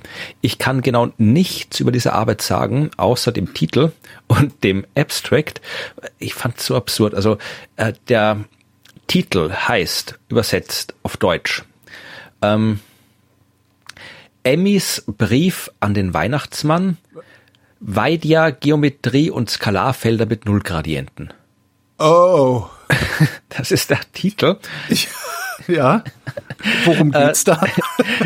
Ich habe gesagt, ich kann dir nicht mehr sagen als den Titel und den Abstract. Der Abstract, den habe ich auch übersetzt, heißt folgendermaßen, also die Kurzzusammenfassung. Emmy, ein begabtes Kind, schreibt einen Brief an den Weihnachtsmann und wünscht sich eine Weidia-Lösung, die auf einem masselosen Skalarfeld mit Nullgradient beruht, zu Weihnachten. Der Weihnachtsmann antwortet, dass man so ein Spielzeug nicht bauen kann und bietet ihr stattdessen eine exakte ebene Welle an, die aus einem Skalarfeld mit lichtartigem Gradient entsteht. Und dann kann man das Paper aufmachen. Wo ist denn das erschienen? Ich meine, das ist doch, die wollen uns doch verarschen. Das ist ja wie diese eine Nachricht, die gestern... Nee, das ist einfach hier, das ist im Archive, also da, wo die ganzen Preprints stehen und die Papers, in der allgemeinen Realitätstheorie und Quantenkosmologie-Gruppe, also da werden oft Papers veröffentlicht, die halt dann einfach, also in der theoretischen Physik und Mathematik ist es gar nicht mal so unüblich, einfach die Papers direkt auf den Preprint-Server zu stellen und dann unter sich quasi auszudiskutieren, den Peer-Review, und gar nicht erst irgendwo ein Paper zu schicken. Also das kommt da durchaus vor. Und ich meine, das ist veröffentlicht hier, diese Arbeit, am 17. Dezember 2020, und im Wesentlichen geht's um halt die, vermutlich, wie gesagt, ich kenne mich nicht aus, um die Weidia-Metrik. Das hat was mit Schwarzschild-Metriken zu tun, also mit der Art und Weise, wie man unter anderem schwarze Löcher beschreiben kann und ja, irgendwelche Lösungen von diesen Gleichungen, und anscheinend geht's darum, dass sie gezeigt haben, dass eine bestimmte Art von Lösung nicht existieren kann, dafür aber eine andere Art von Lösung, und sie haben gedacht, es ist lustig, das so zu verpacken, als würde sich da dieses Kind hier diese eine Lösung wünschen, und da kommt der Weihnachtsmann und sagt, nee, diese Lösung existiert nicht, aber stattdessen existiert diese Lösung. Ich weiß nicht, ob das jetzt irgendwie... Es ist also keine wissenschaftliche Arbeit in diesem Sinne. Obwohl, es ist eine wissenschaftliche Arbeit mit Inhalt, aber sie haben halt irgendwie einen bescheuerten Weihnachts-Narrativ rumgebastelt. Ein Narrativ gesetzt. Ist das, woran mich das erinnert? Ich weiß nicht, ob du es gesehen hast. Flog gestern über Twitter ein Tweet mit einer Meldung, die lautet... Former US Senate candidate and first Maine resident to catch COVID, found dead in hot tub after being sued for pulling gun on former aide during cryptocurrency disagreement. Ist der Generator außer Kontrolle geraten, oder? Schreib mal alle Buzzwords aus 2021 in eine Nachricht. Geil, oder? Ja, wunderbar. Das finde ich... Ich würde es lesen. Ja, ich habe nur den Tweet gelesen, fand ich lustig genug. Tatsächlich hat mich jemand darauf hingewiesen mit den Worten, also entweder hat das eine KI geschrieben oder ich habe einen Schlaganfall. Ja, so kann es auch klingen, ja. Ja, sonst habe ich nicht mehr viel Schönes zu erzählen. Ich habe noch hier was Weihnachten. Ich habe jetzt Zeitumkehr im Quantenreich, aber habe ich nicht verstanden. Ach Gott, nee. Ja, ich auch nicht wirklich, okay, aber dann lösche ich das schon. Wir hatten, glaube ich, in der letzten Weihnachtsfolge auch schon mal Corona-Thema gehabt. Diesmal gibt es ein neues Corona- und Weihnachten-Thema, und diesmal gar nicht so uninteressant. Also das fand ich wirklich interessant. Es geht um eine Arbeit aus den USA, und zwar um die Frage, ich meine, was machst du zu Weihnachten? Vor allem in einem großen Land wie die USA, wo alle ständig irgendwie durch die Gegend ziehen Shopping. Und überwohnen. Ja, das schon, aber zu Weihnachten, den Feiertagen verreisen alle, weil sie ihre Familie besuchen und die Feiertage bei der Familie verbringen. Ja. Das heißt, und nicht so wie bei uns vielleicht, wo man halt dann in der gleichen Stadt ins andere Haus geht oder so, oder wenn man mal, dann hat man irgendwie so ein paar 100 Kilometer, die man mit dem Zug fährt, sondern da sind die Reisen vielleicht ein bisschen größer in den USA. Aber auf jeden Fall, egal ob kurz oder weniger kurz, in Pandemiezeiten ist es prinzipiell angeraten, eher nicht zu Familientreffen zu reisen. Mhm. Jetzt haben sich hier ein ganzer Haufen Ärzte, Ärztinnen, Mitarbeiter im Gesundheitssystem sich zusammengetan, und die hatten so eine Aktion gestartet, im Prinzip so eine Social-Media-Aktion, Stay Safe, Stay Home, Holidays at Home waren da so Hashtags, und die haben halt einfach so Botschaften aufgenommen. Also einmal für Thanksgiving und einmal für Weihnachten. Das haben sie gleich in einem Aufwasch gemacht. Also die Forschungsarbeit beschäftigt sich mit beiden Feiertagen, und können wir auch verlinken, diese Videos, die gibt's zum Anschauen, und da stand im Wesentlichen drin, ja, also hier dieses Jahr zu Weihnachten, der beste Weg, die Liebe für eure Familie zu zeigen, ist, zu Hause zu bleiben. Wenn du irgendwen besuchst, setz eine Maske auf. Ich bin Dr. So und so vom Institut Uni so und so, und bitt euch, ja, riskiert nicht Corona zu verbreiten, bleibt zu Hause, bleibt sicher. Das waren so die Botschaften, die halt ganz viele Leute aufgenommen haben, und die Forschungsarbeit hat sich die Frage gestellt, bringt das was? Und ich habe auch da müsste vielleicht, wenn man es jetzt im Detail verstehen will, jemand drüber schauen, der mehr Ahnung von dieser Art von Forschung hat. Im Wesentlichen ging es darum, dass sie diese Videos gemacht haben, diese Videonachrichten und die auf Facebook verteilt haben. Ja, also es war im Prinzip eine sehr große US-weite Facebook-Werbekampagne, die sie da mit diesen Videos gemacht haben. Und sie haben randomisiert in verschiedenen Countys, also Landkreisen, diese Videos verstärkt oder weniger verstärkt ausgespielt. Also das waren, glaube ich, insgesamt 13 Bundesstaaten und irgendwie über 800 Countys, die da in dieser Studie mit inkludiert waren und haben halt zuerst randomisiert bestimmt, welche Countys da jetzt viel von diesen Botschaften zu sehen kriegen und welche wenig zu sehen kriegen. Das war also so. Und dann auf Google-Mobilitätsdaten gemappt. Genau, also sie haben dann das einerseits abgeglichen mit Mobilitätsdaten. Ich glaube, es waren, weiß ich, wo sie die hatten, ob sie von Google oder von Facebook direkt, das weiß ich nicht. Also ich glaube, die kamen sogar direkt von Facebook. Facebook-Mobilität.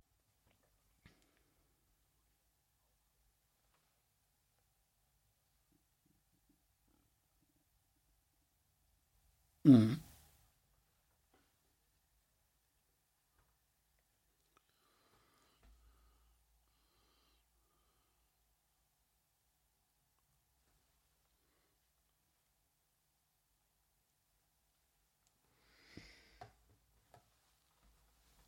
Eher nie, ja.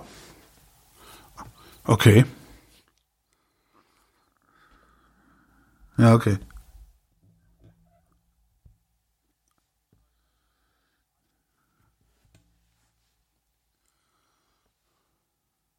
Mhm.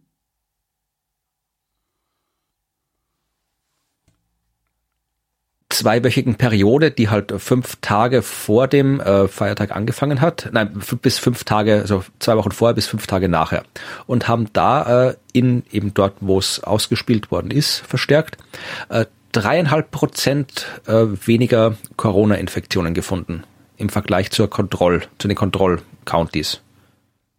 Mhm. Das sind die Zahlen und sie schreiben stand irgendwie dabei, wie viele Menschen sie erreicht haben. Also weil das wäre ja auch nochmal interessant über. Ja. Hier habe sogar extra das. Ich bin überrascht von der Vorbereitung. Ich habe das Satz sogar rauskopiert aus dem Paper. Sie haben tatsächlich 12 Millionen User haben zumindest einen Werbespot gesehen und 23 Millionen, also Werbespot zu Thanksgiving und 23 Millionen User einen Weihnachtswerbespot. Reicht immer noch nicht, ne? Jetzt müssen wir noch wissen, wie viele Leute da gewohnt haben, also von wie vielen sie die Mobilitätsdaten auch gesehen haben, ne? Um das, aber immerhin 3% weniger Infektionen sind halt 3% weniger Infektionen, 3% Punkte, ne? Ja. Das ganze Paper hat 58 Seiten, da sind viele Tabellen und Zahlen drinnen. Also wer gerne möchte, kann das gerne noch im Detail durchgehen. Ja, also es ist in der Archive-Gruppe, es ist in General Economics in der Kategorie erschienen, da schaue ich normalerweise nie rein. Aber es ist auf jeden Fall, sie schreiben auch, sie haben tatsächlich auch geschaut, zu zeigen, dass diese Unterschiede wirklich auf die Kampagne zurückzuführen sind und nicht auf anderes. Sie haben gesagt, sie haben das verglichen mit dem, was passiert wäre. Ich weiß nicht, ob sie es wirklich gemacht haben. Das habe ich nicht verstanden, die Methodik. Aber sie schreiben, sie haben die Ergebnisse auf Estimating for a number 2 weeks period. Sie haben geschaut, was wäre, wenn es jetzt quasi nicht die Weihnachtsperiode ist, die 2 Wochen. Sie haben 2 Wochen um Weihnachten und dann halt 2 Wochen nicht um Weihnachten. Und ich weiß nicht, ob sie das wirklich geschaut haben oder irgendwie anders abgeleitet haben, diese Zahlen. Das weiß ich nicht, aber sie sagen auf jeden Fall, dass es, wenn nicht Weihnachten ist, es keinen signifikanten Unterschied gab. Erst in der Weihnachtsperiode, wo dann eben auch die Werbespots sich drauf bezogen haben. Mhm. Also sie sagen, es ist very unlikely, dass der Unterschied in den Covid-19-Fällen auf Zufall zurückzuführen ist. Ich habe auch noch eine ganz interessante Sache in Bezug auf SARS-CoV-2. Und zwar haben wir doch das Problem, dass wenn wir infiziert sind, oder zumindest viele, die infiziert sind, die dann auch Covid-19 entwickeln, der Geruchssinn ausfällt. Und da haben wir die ganze Zeit gedacht, dass die Riechzellen, also das SARS-CoV-2, wie nennt man das? Ach, hey, es hat einen Namen, die Art und Weise. Also dass das SARS-CoV-2 die Riechzellen befallen würde und damit also die Riechsinneszellen befallen würde und damit ausschalten würde. Jetzt haben ein paar Wissenschaftlerinnen und Wissenschaftler nachgeguckt, und zwar deutsche Wissenschaftlerinnen und Wissenschaftler, und haben festgestellt, dass in den Riechsinneszellen überhaupt keine RNA von SARS-CoV-2 zu finden ist. Dafür aber in den Stützzellen der Riechzellen diese RNA zu finden ist. Das heißt, die Riechsinneszellen werden nicht direkt angegriffen, sondern die Zellen, die da drumrum sind und die im Grunde festhalten, damit sie nicht umfallen. Und das scheint zu reichen, auch um eben diesen Geruchssinn auszuschalten. Jetzt haben sie die Hoffnung, dass SARS-CoV-2 nicht so sehr in Nervenzellen eindringen kann. Dummerweise haben sie aber auch in Gehirnzellen schon SARS-CoV-2 gefunden. Also sie wissen es nicht genau, aber es scheint nicht das gesamte Nervensystem immer von SARS-CoV-2 befallen zu werden. Zumindest die Riechsinneszellen nicht, obwohl es Hinweise darauf gibt, weil wir den Geruch verlieren. Wir brauchen mehr Forschung, ist eigentlich das Ergebnis dieser Arbeit. Ja, dann, nachdem wir jetzt gelernt haben, dass man Weihnachten vielleicht, wenn die Pandemie gerade wirklich stark ist, auf Reisen eher verzichten soll, ja, können wir das auch gleich verlängern auf den gesamten Winter. Denn auch da habe ich das. Das ist jetzt ein bisschen, einerseits ist es eine sehr interessante Geschichte, andererseits ein bisschen Eigenwerbung, okay, weil es eine Geschichte ist, die aus dem 100 Mikroorganismen Buch stammt, das ich gemeinsam mit Helmut Jungwirth geschrieben habe. Falls noch jemand ein Weihnachtsgeschenk sucht, dann deklarieren wir das jetzt einfach als den Werbeblock und beenden danach die Sendung. Ist okay, ich hätte noch verhungernde Rentiere, aber dann lassen wir die lieber aus. Nee, die nehmen wir auch noch mit, also dann machen wir das jetzt beides, genau. Okay, dann fange ich mit den verhungerten Rentieren an und dann kommen wir zum Werbeblock, okay? Gut. Ja, wir haben angefangen damit, dass der Weihnachtsmann umziehen muss, weil der Pol sich verschiebt. Mhm. Vielleicht muss er auch umziehen aufgrund des Klimawandels, weil das nennt sich die polare Verstärkung. Dort, wo die Pole sind, läuft alles immer ein bisschen heftiger ab, was den Klimawandel angeht. Also das ist tatsächlich nachgewiesen. Wer möchte, kann das gerne, ist jetzt schon Werbeblock, im Klimapodcast nachhören. Da haben wir eine Folge gemacht, wo wir genau diese polare Verstärkung erklärt haben. Also der Klimawandel, vereinfacht gesagt, zeigt sich in den Polen stärker als anderswo und in der Arktis stärker als in der Antarktis. Mhm. Gibt Gründe, warum das so ist, aber könnt ihr dann anderswo nachhören. Aber das ist auf jeden Fall der Fall und deswegen haut eben der Klimawandel in der Arktis besonders rein und in der Arktis wohnen die Rentiere und die haben Probleme, Essen zu finden, ja, weil prinzipiell sind die recht gut darin, sich ihr Zeug aus dem Schnee zu suchen. Das können die wunderbar, dafür sind die ausgelegt, ja. Die haben ein warmes Fell, die haben schön isolierte Hufe, die haben breite Hufe, die haben ein Geweih und können damit hier so im Schnee, sie können den Schnee wegschieben, können sich runterbuddeln und können da den Krempel fressen, der drunter liegt, ja. Also Flechten, Gras, Bäume, was auch immer da unterm Schnee ist, können die machen und wie gesagt, die sind gut isoliert, die können das stundenlang machen, auch wenn es sehr kalt ist, kriegen die hin. Das Problem ist, wenn jetzt die Temperaturen in der Arktis steigen, was sie tun, dann schneit's dort nicht so oft, sondern es regnet häufiger. Mhm. Jetzt könnte man denken, eigentlich kein Problem, weil dann kommen die ja noch leichter an ihr Futter dran, dann müssen die nicht noch in Schnee durch. Das Problem ist, dass es ja dann zwar ein bisschen wärmer ist, aber deswegen ist da auch nicht Sommer. Das heißt, es regnet, dann wird's kalt, dann friert's und dann steht das arme Rentier vor einer Eisschicht, wo es nicht durchkommt. Ja, das heißt, Rentier muss jetzt lernen, mit seinen Hufen das Eis aufzuknacken. Ja, ich weiß nicht, ob wir das schon lernen, was die Rentiere tun, ist, sie gehen woanders hin. Sie weichen von ihren traditionellen üblichen Routen ab, wo sie durch die Gegend marschieren. Sie suchen sich neue Weidegründe und dort sind dann meistens andere Tiere, vor allem Raubtiere, Eisbären, Wölfe, Luchse und so weiter, die dann gern auch mal das Rentier fressen, wenn schon vorbeikommt. Die sind auch die gebirgigeren Regionen, also die Rentiere haben bis jetzt eher in den Ebenen gelebt, jetzt müssen sie in die Bergsregionen ausweichen, da ist die Lawinengefahr höher, das tut dir auch nicht gut. Ja, und das Nahrungsangebot wird knapp für die Rentiere. Und auch kulturell, das ist ein Artikel aus der FAZ, den wir auch noch verlinken können, den ich gelesen habe, dass da tatsächlich die ganze Kultur, wenn man jetzt die Rentiere gibt's Wildleben natürlich, aber die allermeisten Rentiere gehören den Samen, ja. Genau, auch nicht nur Samen, sondern auch in nördlichen Mongolei und Mongolei oder sowas, aber da in Russland und so weiter, in Kanada sind die auch überall. Ich kenne die nur in Skandinavien, ja. Hier sprechen sie von der Kultur der Zatan. Die weiß jetzt, sind im äußersten Norden der Mongolei, sind die tatsächlich zu Hause. Und ja, also die haben halt auch da geht es halt vor allem jetzt um den Sommer. Also vorhin hatten wir die Probleme für die Rentiere im Winter, jetzt haben wir die Probleme für die Rentiere im Sommer. Im Sommer haben die es dann auch nicht ungern zu heiß, die Rentiere.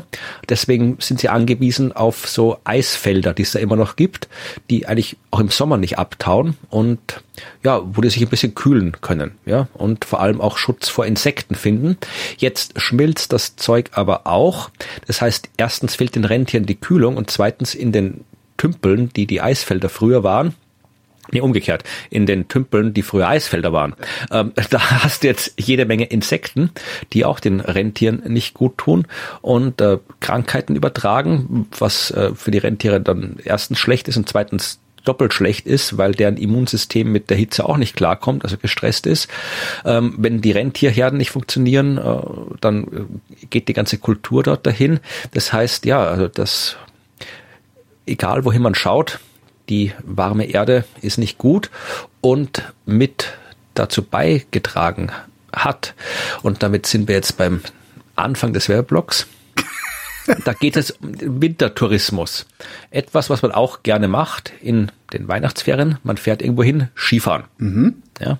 Und der ganze exzessive Wintertourismus, der vor allem in Österreich stattfindet, aber auch anderswo, ist aus so gut wie jeder ökologischer Sicht nicht gut, der ist aus Klimasicht nicht gut. Wenn wir Menschen uns da in Massen auf den hohen Bergen rumtreiben, ist das eigentlich nicht gut. Vor allem, weil ja mittlerweile dieser mega Aufwand, dieser ganze Tourismus nur noch aufrecht zu erhalten ist, weil wir künstlichen Schnee machen. Das finde ich eigentlich das Aberwitzige daran, dass die, kann man nicht sagen, so, wir fahren jetzt nicht mehr Ski, wir machen jetzt Wandern?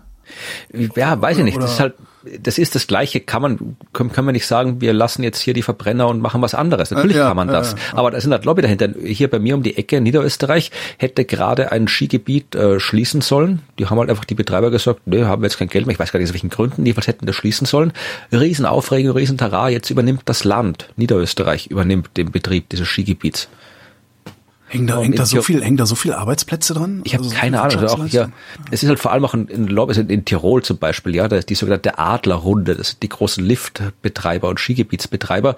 Das sind die, das jetzt mal ganz verschwörungstheoretisch gesagt, obwohl da gar nicht so viel Verschwörung dahinter ist, das sind die dafür gesorgt haben, dass halt auch im Lockdown die Skipisten offen sind.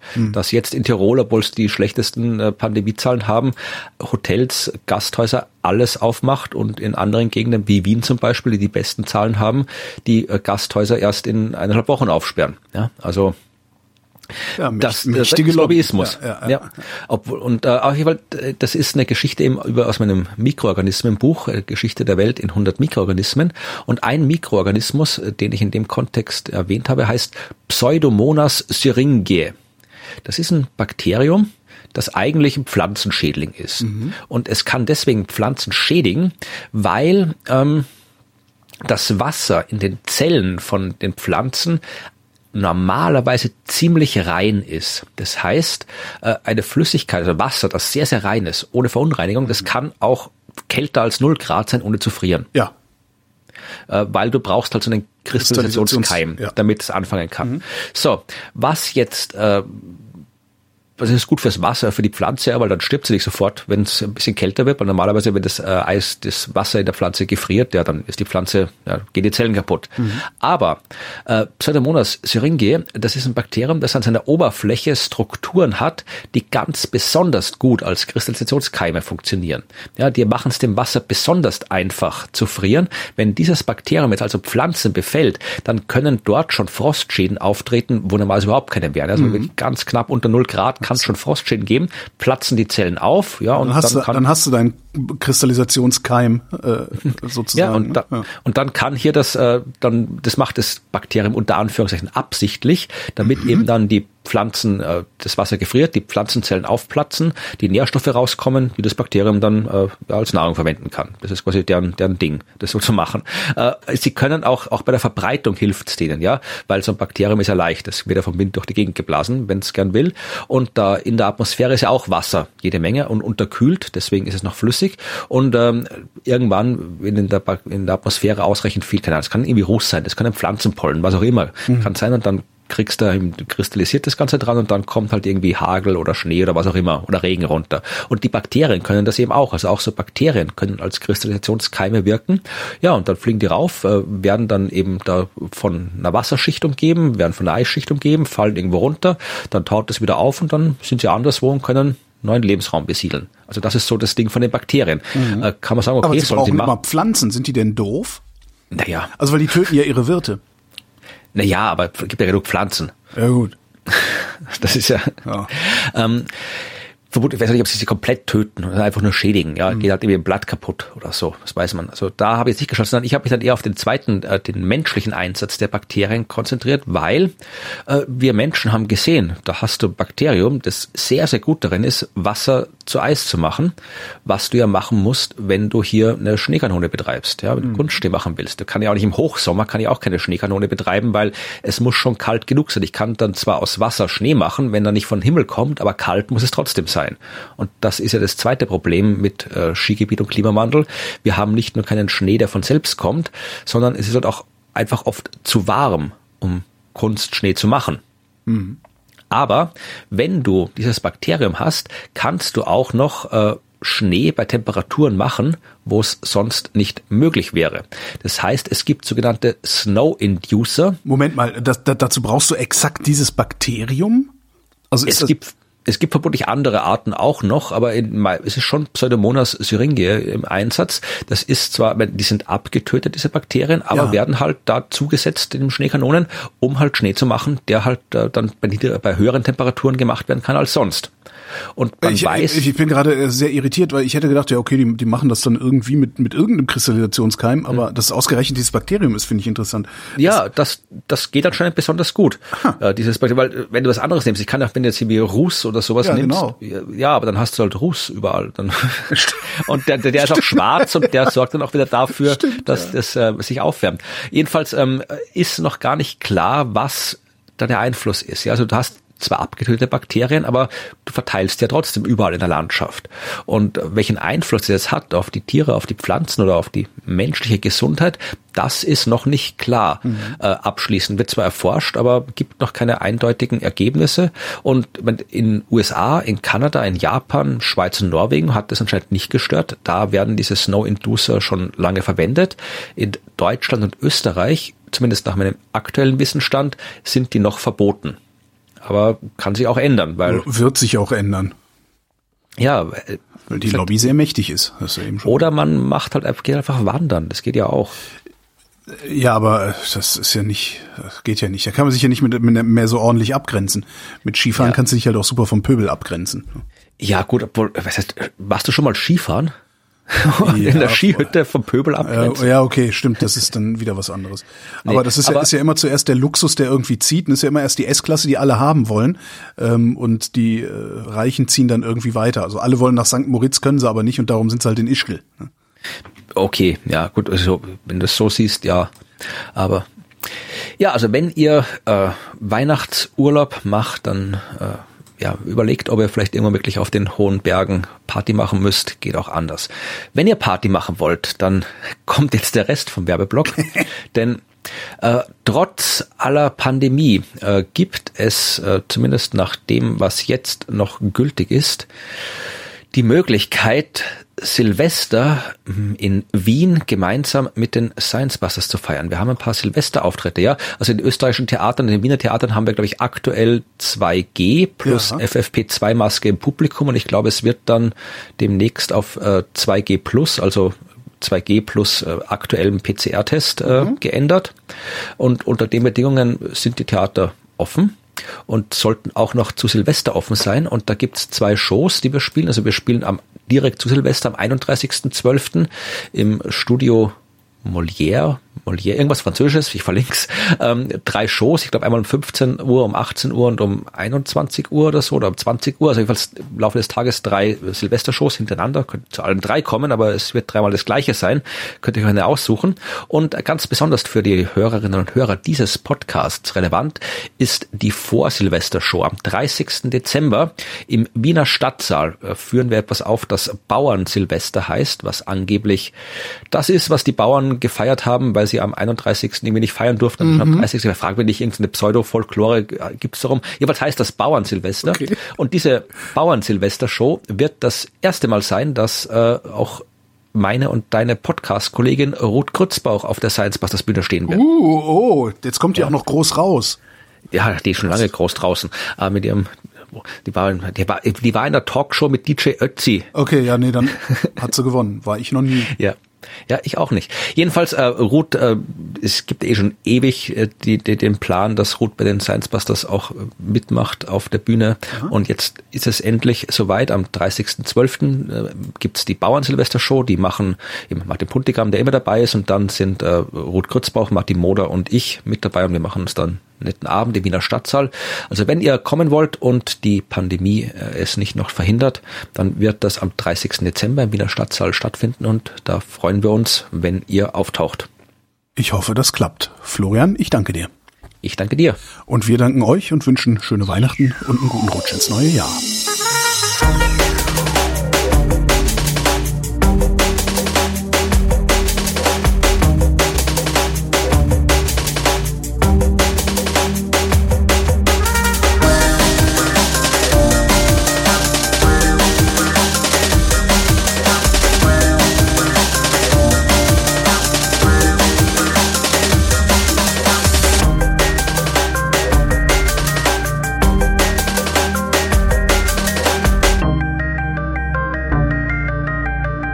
Wer redet, ist nicht tot.